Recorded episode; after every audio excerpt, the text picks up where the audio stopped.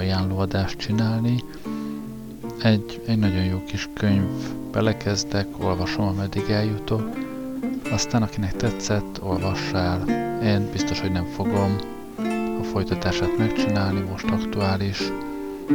Legyen ez egy könyvajánló. Pörcsök Mária, Ketté szakadt Magyarország című könyvét ajánlom mindenkinek. Kezdtem is mindjárt az első fejezettel. Kosztolányi Dezső írta 1933-ban, hogy a magyar tanításnak nem lehet fontosabb célja, mint hogy olvasókat neveljen a kortárs irodalom számára. Ehhez pedig az kell, hogy a diákok merjenek önállóan gondolkodni, merjék kifejezni ellenérzésüket még a legnagyobb lángelmékkel szemben is. Ugyanez áll a történelem tanításra.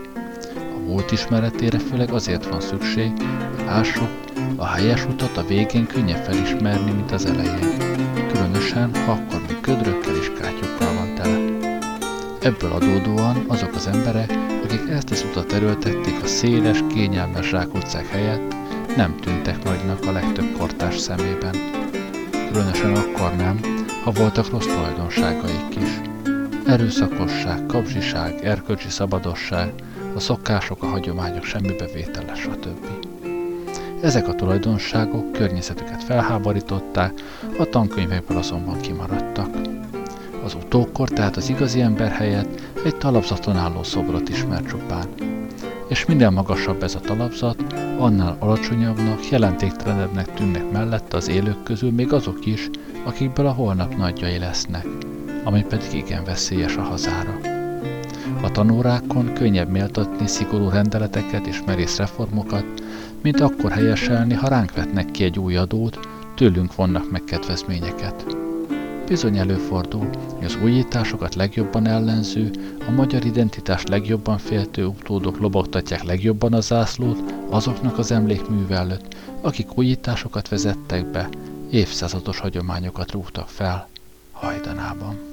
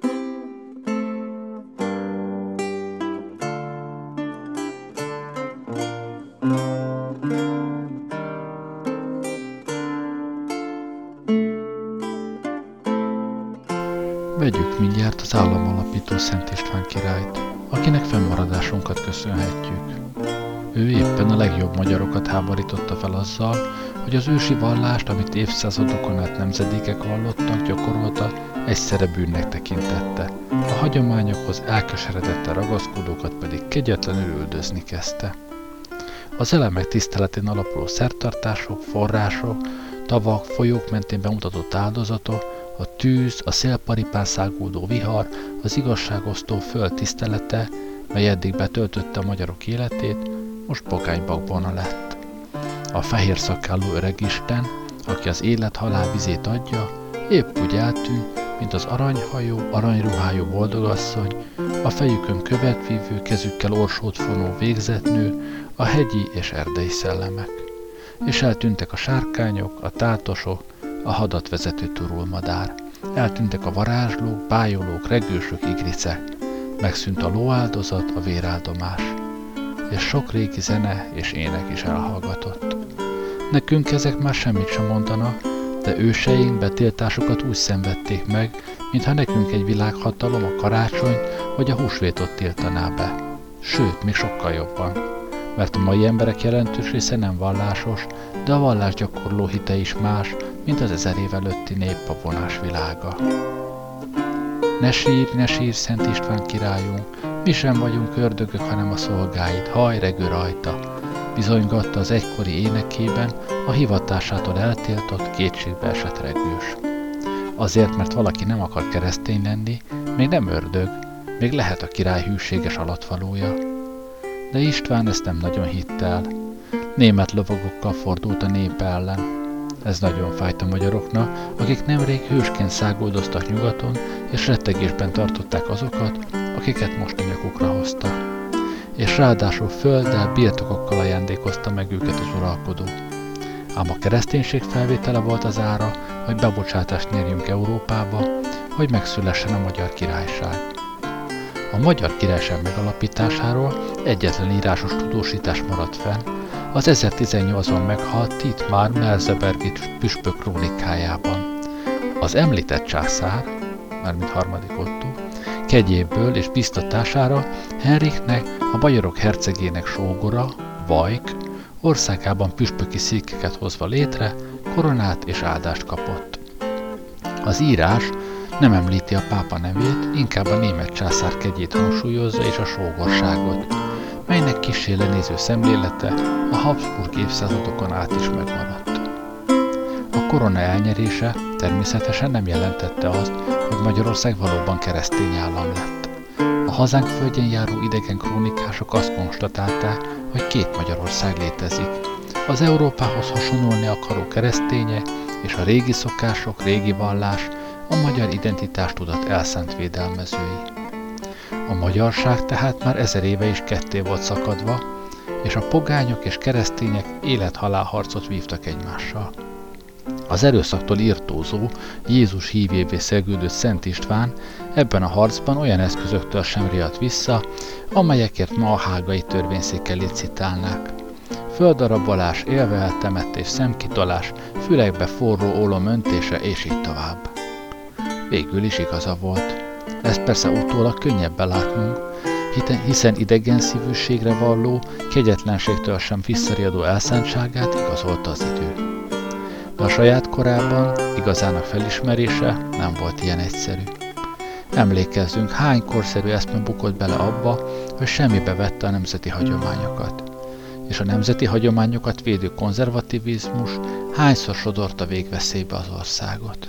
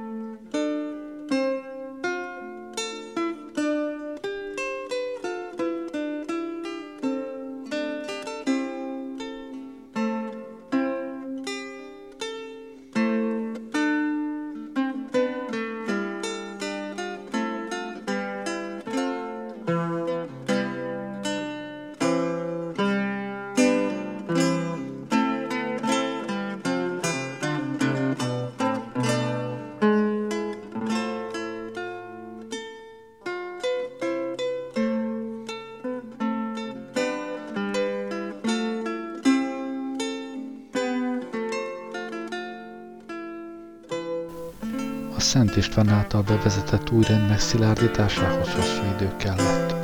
A nagy király 1038-ban dühösen kiabálva halt meg.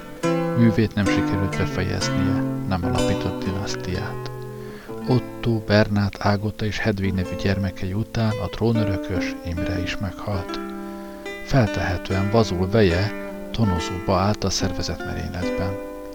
Ezért érezhetett olyan tomboló dühöt István, hogy tonozóbát feleségével együtt élve ásassa a földbe.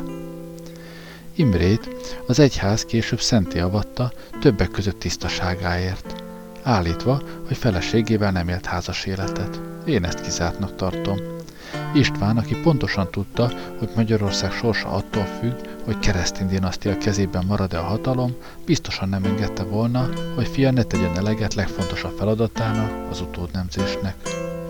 Imre valószínűleg impotens volt, csak hát a történetírás egy Árpád hercegre ezt nem talált elég hízelgőnek, ezért életszentségé sublimálta. Imre halála után a legközelebbi vérrokon vazul maradt, de őt már István megvakítatta, tehát alkalmatlan lett az uralkodásra. Vazul három fia, Levente, András, Béla pedig kimenekült az országból. Féltek az apjukkal brutálisan elbánó Istvántól, István pedig félt tőlük. Félt, hogy az országot visszavezetik a pogányságba. Így aztán nővérének, a szépséges Gizellának és a velencei Dózsénak a fiát, Orzeoló Pétert jelölte utódjául. Igaz, a velencei Dózse, Orzeoló Otto már rég nem élt, és egész tisztelenül fejezte be pályáját.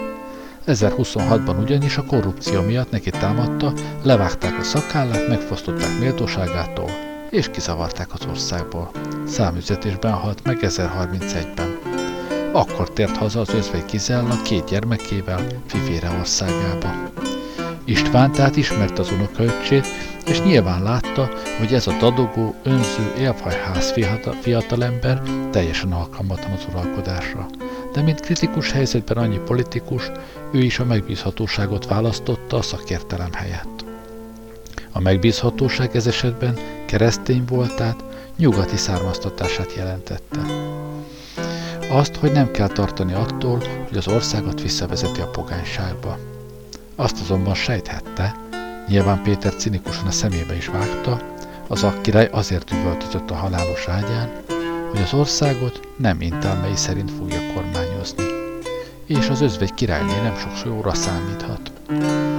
Az, hogy Gizella javait valóban elkobozta, másokkal való érintkezését azonnal korlátozta, tulajdonképpen érthető volt. Egy nyüzsgő királynéi udvartartás óhatatlanul gyülekező helye lesz mindazoknak, akik a királlyal elégedetlenek.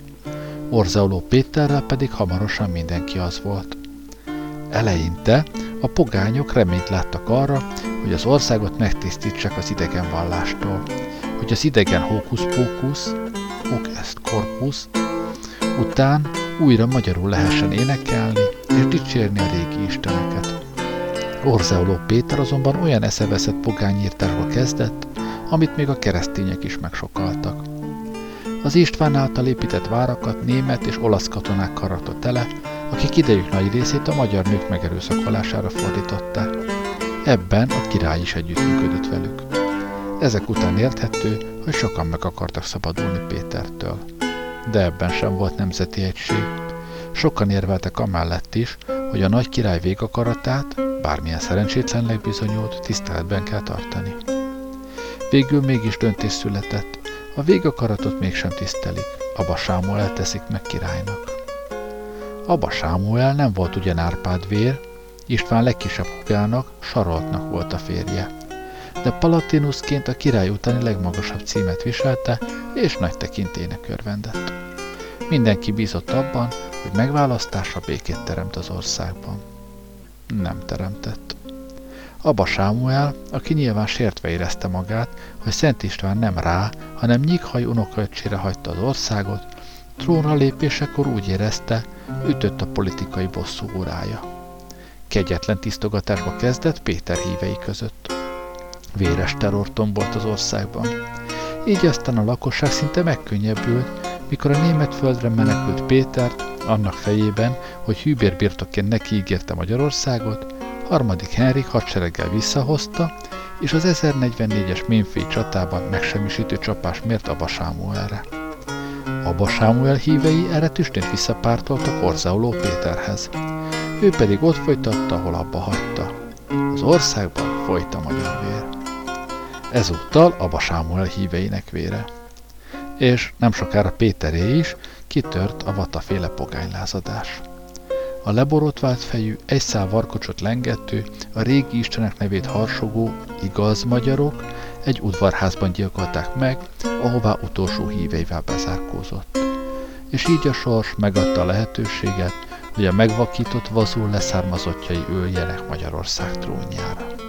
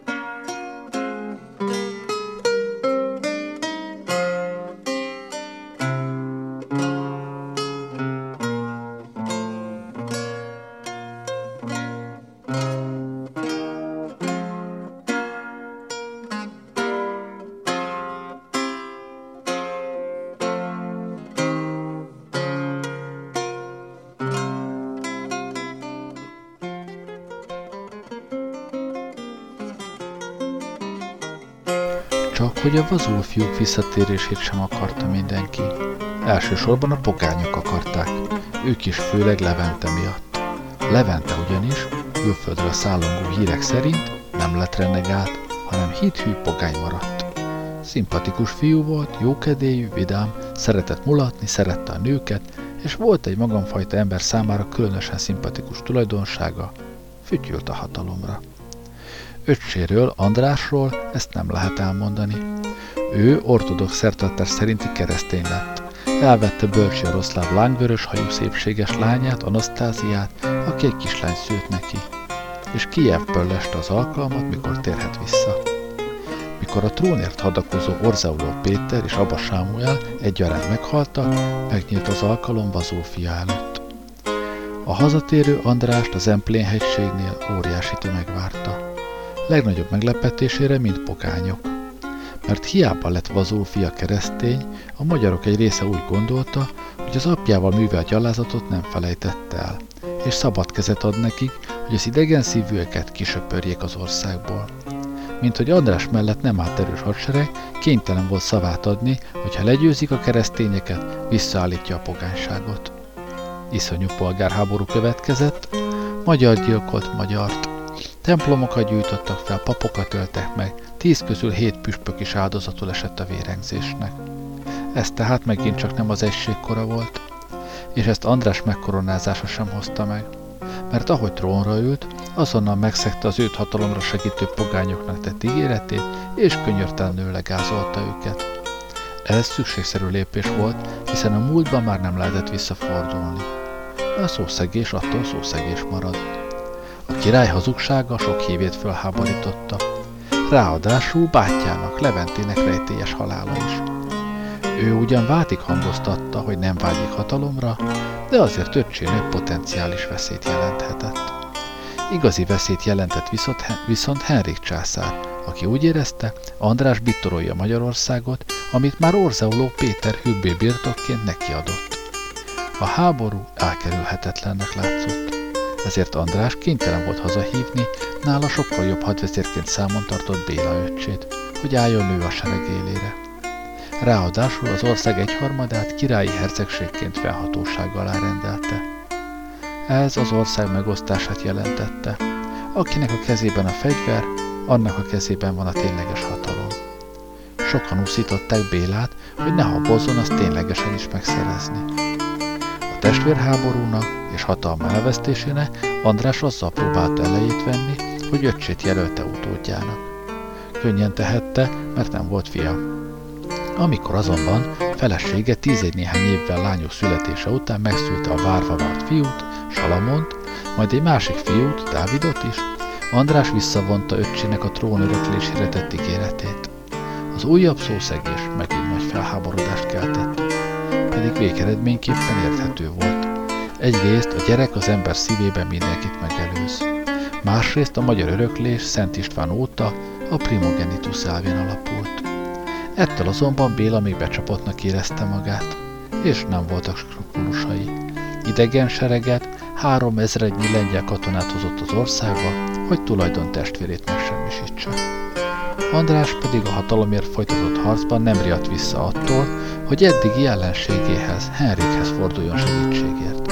Akárhogy nézzük, mindkét fél óriási bűnt követett el. A Tisza mentén lezajlott csatát az ügyesebb Béla nyerte. Hordszéken cipelt testvérét, Andrást, aki a csata előtt szélütést kapott, meneküléskor széttaposták.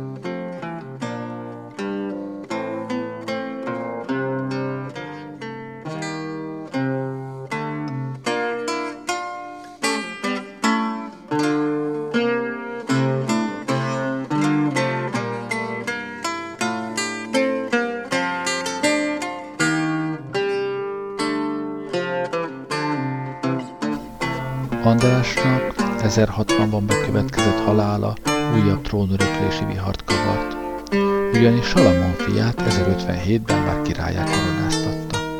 De Salamon még gyermek volt, Béla pedig győztes hadvezér, tehát nem lehetett kétséges, kié lesz a hatalom. Béla rögtön királyá koronáztatta magát, de nem sokáig örülhetett a királyságnak. Három év múlva Tömbösi udvarházának tróntermében ahol tárgyalásait szokta lebonyolítani, fejére zuhant és agyonütötte a baldahin tartó állványzat. Örököse, legidősebb fia, Géza lett volna, ám András hívei, akik Bélás sohasem ismerték el törvényes királynak, András fiát Salamont fogadták el uralkodónak. A döntést Géza kénytelen kelletlen elfogadta. De László öccsével egyre határozottabban törekedtek arra, hogy unoka öcsüket előszék az országból megint csak számítottak a lengyel segítségre. Salamon pedig a németekbe kapaszkodott. A végső nagy összecsapásra 1074. március 14-én Magyaródnál került sor. Itt megint magyar gyilkolt magyart. Keresztény magyar, keresztény magyart. Itt nem volt szó sem honvédelemről, sem hitvédelemről. Itt pusztán a hatalom, a préde miatt öldököltek tisztán a hősnek, szentnek tartott elődeink. László, akiben volt annyi morális érzék, hogy ezt felismerje, kétségbesetten siratta mindkét oldalon heverő halottakat, pogány módra körmével hasogatva arcát. A magyaródi vereség után Salamon elmenekült, és bár rejtélyes eltűnésig többször próbálkozott országa visszaszerzésével, Géza mégiscsak király lett, majd halála után László fejére került a korona. A szentnek tartott király kemény, egy mai emberjogi harcos szemével nézve kegyetlen törvényekkel uralkodott. Becsületére mondva legalább beismerte, hogy uralkodni nem lehet súlyos bűnök elkövetése nélkül. Mindeneknél vállal magas feleségét, a elhajdott szerelemmel szerető lovak királyna nem adatott meg a fiú utód. Lánya, Piroska, hiába lett bizánci császárné és az ortodox vallás szentje, a trónutudlás kérdését nem oldotta meg. Így aztán csak bátyjána, Gézának fiai jöhettek számításba. Csak hogy az idősebbik, Kálmán, kimondottan csúnya, majd hogy nem nyomorék férfi volt, aki egy királyi mását nem tudta megtestesíteni. Így László fiatalabbik unokaöccsére hagyta a trónt.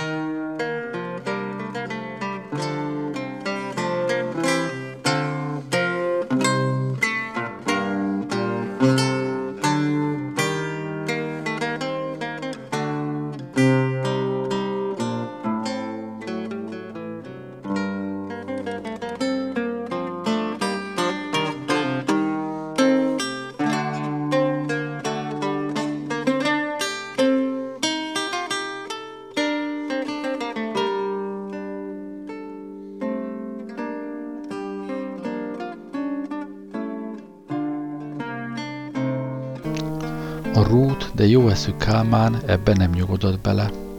Ahogy nagybátyja lehúnyt a szemét, azonnal megvakítatta álmos öcsét, hogy az uralkodásra alkalmatlaná tegye. Ugyanez okból álmos öt, más források szerint kilenc éves kisfiának is kitolatta a szemét. Sőt, ki is akarta heréltetni.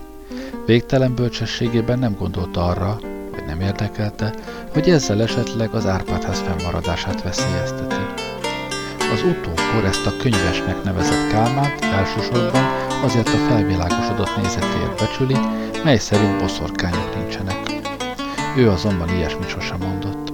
Azt mondta, hogy strikák nincsenek. A szép asszonyok, a boszorkányok azon a faja, amely a szülőasszonyok körül sertepertél, és a szép, egészséges csecsemőket ványott beteg korcsokra cseréli mint hogy Kálmáról mindenki azt pusmogta, hogy nem lehet igazi Árpád, mert annyira csúnya, Stiga ellenessége nem annyira felvilágosodottságából, mint saját érdekeinek védelméből adódott. Könyves jelzője is onnan származott, hogy a zsolozmázást, amit Egri püspökként végzett, királyként sem hagyta abba. Így nap mint nap sokan látták őt könyvvel kezében sétálni a bástyákon. Mindazonáltal nem tagadható, hogy művelt, az egyházjogban igen járatos férfiú volt. Fiáról mindez nem mondható el. Az alkoholista második István ráadásul nemzésképtelen volt. Sem feleségétől, sem nagyszámú ágyasától nem született gyermeke. Az Árpád ház tehát majdnem kihalt a 12. század első felében. Szerencsére Kálmán ostoba és kegyetlen rendeletét nem hajtották végre, a Pécsváradon rejtegetett Béla herceget nem herélték ki. Második István pedig, miután belátta, hogy nem tud utódot nemzeni, módosította azt a törvényt, mely szerint vakember nem lehet király, és álmos fiára hagyta trónját. Béla megbocsátó keresztényként lépett a történelem színpadára. Megígérte, hogy fájtlott borít a múltra. Nem kutatja, kik támogatták a nagybátyját a vele megtörtént gyalázatosságok elkövetésében. És összehívta Aradon az országgyűlést. Az országgyűlésen 68 gyanútlan nemest azonnal lemészároltatott. De ez nem volt elég. Emberei szétszágódottak ország szerint tova, és lemészárolták az áldozatok otthon maradt hozzátartozóit. Mondják, de lehet, hogy csak Béla védelmében mondják, hogy erre szerb felesége Ilona királyné ösztönözte. Ám Bélát ez nem menti fel. Tette a történelem egyik leggyalázatosabb bűnténye volt, ami vetekszik a sztálinista diktatúrák borzalmaival. Az ország nagy része fölháborodott. A lázadók Boris herceghez menekültek. Boriszt könyves Kálmán második felesége, Eufémia szülte. Kijevi hercegnőt 13 éves korában adták hozzá, a nála 26 évvel idősebb, a korfogalmai szerint már meglett korú Kálmához, aki ráadásul rút volt, sánta, púpos és beteges. Állandó középfőgyulladás gyötörte, füléből folyt a geny, ami agyhártyájára húzódott. A szerencsétlen királyt pokoli fájdalom gyötörte, az orvosok mággobó fűzettel próbálták enyhíteni, ő maga pedig alkohollal. Hogy mennyit közeledett ifjú hitvesséhez nem tudni, nyilván nem sokat. Azért gurult iszonyatos dübe, mikor a fiatal asszony teherbe esett. Eufémia ugyan esküdözött égre földre, hogy a király igenis hát vele, csak nem emlékszik rá, mert szokás szerint bódult állapotban volt. De a király ezt nem volt hajlandó elhinni. Végtelen kegyességében azonban nem ölette meg a feleségét, csupán kidobta. A korabeli törvények szerint a, feleség, a férjnek joga volt gyilkossághoz, ha a feleségét hűtlenségen kapta. Ezért világi bíróság nem vonhatta felelősségre. Ha netán kiderült, hogy az asszony ártatlan volt, legfeljebb néhány marhát tartozott fizetni kárpótlásról a nő apjának. Az elbocsátott Eufémia visszament az apjához, és Kievben szülte meg Boriszt, aki Béla idejében 16-17 éves lehetett, és meg volt győződve, hogy könyves Kálmán fia, és őt illetni a trón. A lázadók tehát köré gyűltek. A sajó mentén Béla meglepte őket, állítólag szintén a felesége biztatására, és újabb rettenetes mészárlást rendezett. Csoda-e hát, hogy kemény alkoholista lett belőle. Ez azért volt nagy tehertétel az országnak, mert részegségében rettenetes dolgokat művelt. Birtokokat kobzott el, osztogatott másnak, embereket fosztott meg hivataloktól, vetett tömlöcbe. Mikor józan állapotában figyelmeztették erre, semmit sem volt hajlandó elismerni, nehogy azt higgyék, hogy tényleg bormámorban cselekedett. A környezete pedig nem tehetett más, mint hogy várja a halálát.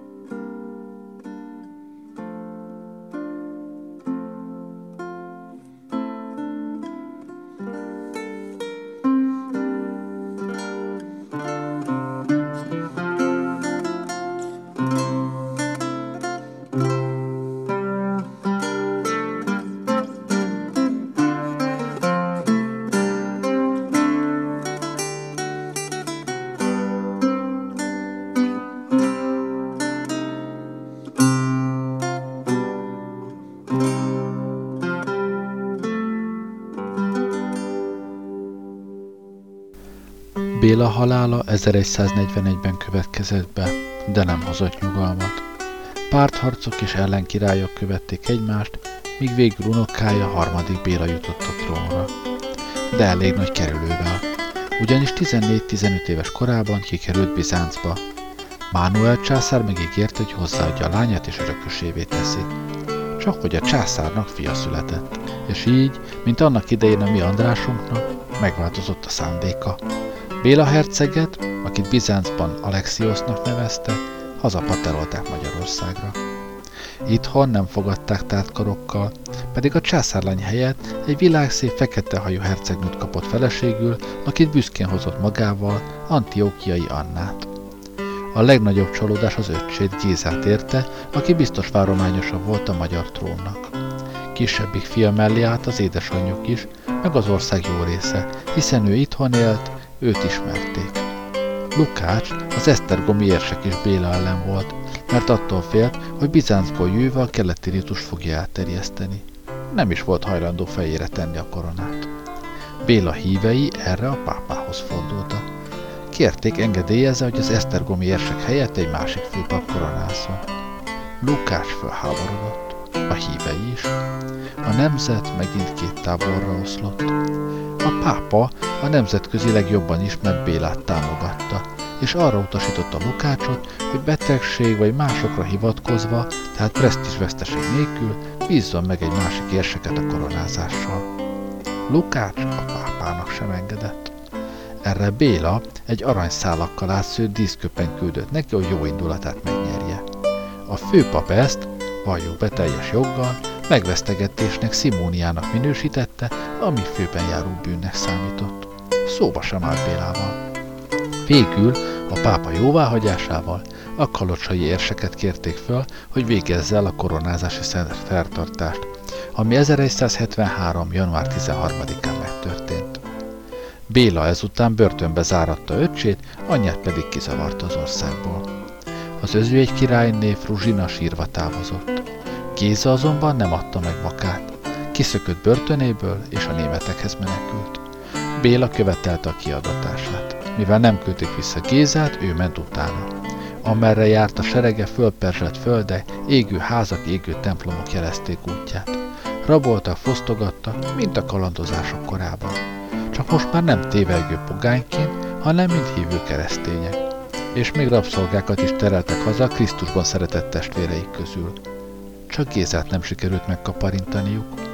Amikor Henrik herceg 1177-ben meghalt, a nála bujkáló Géza tovább menekült a csehekhez. De ott nagy csalódás érte, vasra verve hazaküldték a bátyjához, aki újra rács mögé dugta testvérét, ezúttal szigorú bőrséget állítván kövéje. Géza híveit pedig kegyetlenül megbüntette. Így néhány évre nyugalmat teremtett az országban. Ehhez hozzájárult, hogy első feleségének halála után bennősült a francia uralkodóházba. A csinos Kapet Margitta, francia építészek, zenésze, trubadúrok közönlettek az országba.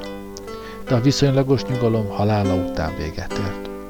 Fiai a hatalomért egymásnak estek, pedig a helyzet egyértelmű volt, a trón az első szülött fiút, Imrét illette, akit apja már nyolc évesen megkoronáztatott. A fiatalabbik, András, azonban képtelen volt belenyugodni abba, hogy később született. Először csak egy darabot követelt apja országából, de minthogy nem kapott, fegyvert fogott a törvényes király ellen. Lelle és Szemes térségében ismét magyar gyilkolt magyart, és ennek semmi más oka nem volt, mint András hatalomészsége. A csatában Imre király győzött, öccse nyugatra menekült, a király kérte kiadatását, de mind néhány éve Gézát, most András sem adták ki. Így aztán Imre is bosszúálló hadjáratot küldött a szomszédokhoz. Végül a pápa közbenjárására, aki többször figyelmeztette őket, hogy ne háborúzzanak egymásra, hiszen testvére összeköti őket az anyamé, András hazajöhetett. De nem sokáig maradt békében, 1203-ban ismét sereget gyűjtött a bátyja ellen, aki szintén sereggel ment elé Varasdra de összecsapás helyett meglepő dolog történt. Imre fegyvertelenül, egy szám magában átment az ellenség táborába és megkérdezte, ki merkezett emelni felkent királyára. Mindenki mozdulatlan maradt. akkor Imre megragadta öcsét, és hátra csavart kézzel kirángatta a táborból. De nem volt kegyetlen hozzá, csupán bezáratta Esztergom várába. De nem soká maradt ott. 1204-ben, novemberben egy betegség elvitte Imrét. Igaz, volt egy kicsi fia, akit az anyja koronástól, kincstárostól kimentett az országból, ez a kis fiú azonban 1205 májusában, feltehetően mérgezés következtében szintén meghalt.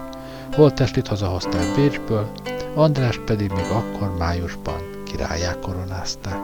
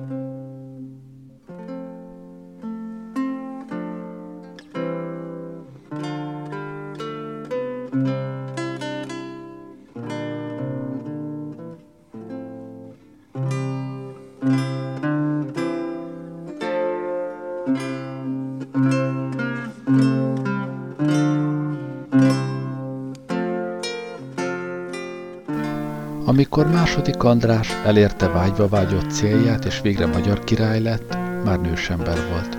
Feleségét, Gertrudiszt a Bánkbánból ismerjük. Katona drámája azonban, mint a legtöbb történelmi tárgyú irodalmi alkotás, nem tekinthető történelmileg hitelesnek. Például Szulajmán szultán nem a szigetvári hős Szrínyi Miklós kezétől halt meg, ahogy dédunokkája a Szrínyi Miklós megénekelte, hanem a táborban dúló vérhas vitte el de ha Zrínyi öli meg, az sem lett volna érdem, hiszen a nagy szultán már 71-72 éves volt, tehát a kor fogarmai szerint öregember. A hősi halált halt Zrínyi apoteózisa és a költői képzelet egyébként teljesen jogos szüleménye. A valóságban ugyanis holttestét megalázták a törökök, lemetszett fejét kosárba rakták, jó vastagon bekenték mézzá, hogy ne rohadjon, és felküldték a budai pasának. A pasa tovább küldte a kosarat a Győrben időző magyar királynak, Miksának. Oda kellett érte utazni a vejének, Batyai Boldizsárnak, Zrínyi Dórica férjének, hogy hazavigye csáktornyára. El lehet képzelni, mit érzett Zrínyi Miklós özvegye, szegény Rosenberg Éva, mikor a mézes fejet megkapta. Nem akarom az egész magyar irodalmat végig tekinteni, azt azonban megjegyzem még, hogy aranymester művének a Toldinak sincs sok köze a történelmi igazsághoz különösen a Toldi estéjének nincs, aminek a végén Nagy Lajos király kifejti a haladásról vallott nézeteit a szélütött Toldina, aki közben meghal. Akkor lefejti az élő kéz a halott kezet, hosszú hallgatás lőn a király könnyezett. Csak hogy legfeljebb Toldi könnyezhetett Nagy Lajos 1382. szeptember 11-én bekövetkezett halálakor, ugyanis még javában élt szolgálta Zsigmond királyt is, 1388-ban elkísérte Prágába, és csak 1390-ben hunyta le örökre a szemét. A történelmi Toldi, ez a nagy erejéről és párviadalairól híres lovag, aki 1365-ben az itáliai Zsoldos csapat alvezére, majd Szabolcsi főispán lett, Arany Toldiával ellentétben megnősült, és hagyott örökségen cívódó gyerekeket, mégpedig két fiút. De térjünk vissza katona József Gertrudiszához, akit a darabban Bánkbán meggyilkol. A valóságban Bánkbánnak semmi köze nem volt a merénylethez, már csak azért sem, mert öregedő feleségét, Totát nem fenyegette az a veszély, hogy a királyné öccse az elkényeztetett Otto megkívánja. Márpedig nagy nemzeti drámán hőséből elsősorban a féltékenység váltja ki azt az indulatot, melyel nekiugrik, csábító helyett, Gertrudisna, hogy aztán elmeneküljön a tetszín helyéről. A merényletet magyar főnemesek követték el, mégpedig igen aljas módon. Megvárták, míg a király elindul a keresztes háborúba, amire a pápa már régen sürgette. Akkor törtek rá a családjára. Gertrudis négy kisgyermekével, a későbbi Szent Erzsébet már Türingiában volt, a Pilisben ütőzött. A rátámadó hős urak nem csak egyszerűen leszúrták, hanem élve feldarabolták a nyomoró gyermekek szem előtt. A három éves András a földhöz szorította arcát, mikor látta édesanyját, amint véres karcsonkokkal irgalomért hadonászik. Az öt éves Kálmán fuldokolni kezdett, és élete végéig fuldokolt, ha valahol vért látott. A hét éves Béla, későbbi negyedik Bélán, sokkosan reszketett még évek múltán is. Az özvegyétet király kétségbeesve tombolt, mikor feleségének halálhírét, megcsonkított testének egy darabjával, leleszre megvitték neki. Kevés királyné szeretett úgy a férjem, mint ő Gertrudiszt, aki öt gyermek után is meg tudta őrizni asszonyi vonzerejét, és aki, kétségtelen meglévő férfias ambíciói mellett, gyöngét feleség volt, és igen jó anya. Második András akkor legnagyobb szobrászával csináltatott márványszarkofágot neki, amelyre saját magát is ráfaragtatta. A Pilis Szent Kereszti Cisztercita kolostor templomában sokszor látták őt könnyezve imádkozni. Adományt is sokszor adott a szerzeteseknek, hogy a dicső Gertud királynő lelki üdvért imádkozzanak. Ebből a dicstelen gyilkosságból akart katona olyan drámát írni, mely az idegen zsarnokok elleni lázadást magasztalja. Nem célom, hogy a bánkbát elemezzem, hiszen nem irodalmlóm elmélet eszét írok, de azért megjegyzem, katona indulata a konzervatív Habsburg uralkodó első Ferenc ellen jogos. Az is érthető, hogy ezt nem lehetett nyíltan megírnia. Az azonban, hogy az idegen zsarnok elleni gyűlöletet egy jó király rossz hitvesekként garázdálkodó, idegen származású királynéba transponálta, teljesen elhibázott. Először is. Egy idegen király regnálása valóban sérti nemzet önérzetét és szuverenitását. A királyné idegen származása azonban törvényszerű. A királyok csak uralkodó házakból nősülhettek, és házasságuk a korabeli diplomácia legfontosabb eszköze volt. Az ezertől gyakorlatilag 1918-ig tartó magyar királyság történetében nem volt magyar királynőnk, a, régi, a rövid ideig Szent István sógoraként arra jutó Abba Sámula hitvesét sarolták, illetve Cillei Borbálát kivéve. Utóbbi egy szlovén származású magyar főúr lányaként lett királyné, mert apja és az ő klikje terrorra rákényszerítette Zsigmondot, hogy elvegye. Másodszor is. Egy királyné nem lehetett diktátor, nem lehetett zsarna, mert semmi közjogi hatalommal nem rendelkezett. Legfeljebb szolgálóinak, udvarhölgyének parancsolgathatott, egyébként ugyanolyan alatvalója volt a királynak, mint bárki más. Az abszolút monarchiákban teljhatalommal rendelkező uralkodó bármikor megfoszthatta birtokaitól, fogságba vethette, vagy kiűzhette az országból, mint Gizellát Orzauló Péter, Eufémiát a férje Könyves Kálmán, vagy Fruzsina királynét a fia a harmadik Béla. Kun László pedig Kolostorba záratta hitvesét, abban a reményben, hogy ott a rossz ellátás következtében előbb-utóbb elhalálozik. A királyné tehát nem osztogathatott országos méltóságokat, várakat, földeket, legfeljebb a férjét kérhette ilyesmire. Na most, ha ez a férj elvei ellenére megtette ezt, akkor nem volt jó király. Ha pedig akarata megegyezett a királyné óhajával, nem lehet a királyné bűnének tekinteni. Második András esetében feltehetően ez történt. Amint láttuk, Árpádkori királyaink baj esetén mindig a németekhez rohanta, mint anyjához a kisgyerek. A bajt pedig legtöbbször legközelebbi rokonaik okozták. Orzaoló Péter nagynénye férje ütötte ki a hatalomból, és német segítséggel szerezte vissza azt. Vazul fiának, Andrásnak, aki szintén igényt tartott a magyar trónra, tulajdon öccsével, Bélával gyűlt meg a baja. Ő sem átallott német segítséget kérni. Fia Salamon sem, aki unokatestvéreivel Gézával és Szent Lászlóval marakodott a hatalomért. A németekhez futott második Géza, amikor a Bizáncból kiabrudalt Béla az elveszett császári koronáért a magyar koronával akarta kárpótolni magát, ami az első, szülő, első szülőtség jogán megillette ugyan, de amit Géza sehogy sem akart neki átengedni. De németekhez futott András herceg, második András is, amikor a jogtalanul megtámadott Imre bátyja a Dunán túlon megsemmisítő verességet mért rá. Tehát voltak német kapcsolatai, feleségét is kintről hozta. Miért gondoljuk, hogy szándéka ellen volt, hogy németek vegyék körül? Valószínű, hogy jobban megbízott bennük, mint derék magyarjaiban, akik érdekeik szerint váltogatták hűségüket, amit ezt Imrével vívott harcéban megtapasztalta. A Gertrudi elleni merénylet valójában Andrásnak szólt. Imádott felesége testének cafataival azt adták tudomására. Nem tűrik, hogy jogaikat bárki megnyírbálja.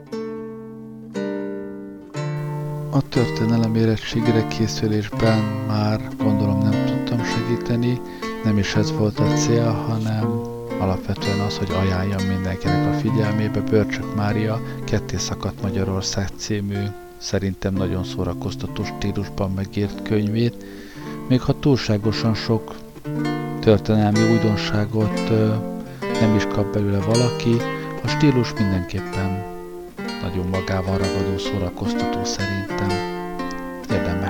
Elolvasni egyszer. Köszönöm, hogy meghallgattatok, jó éjszakát kívánok, Gerlei Rádiózott.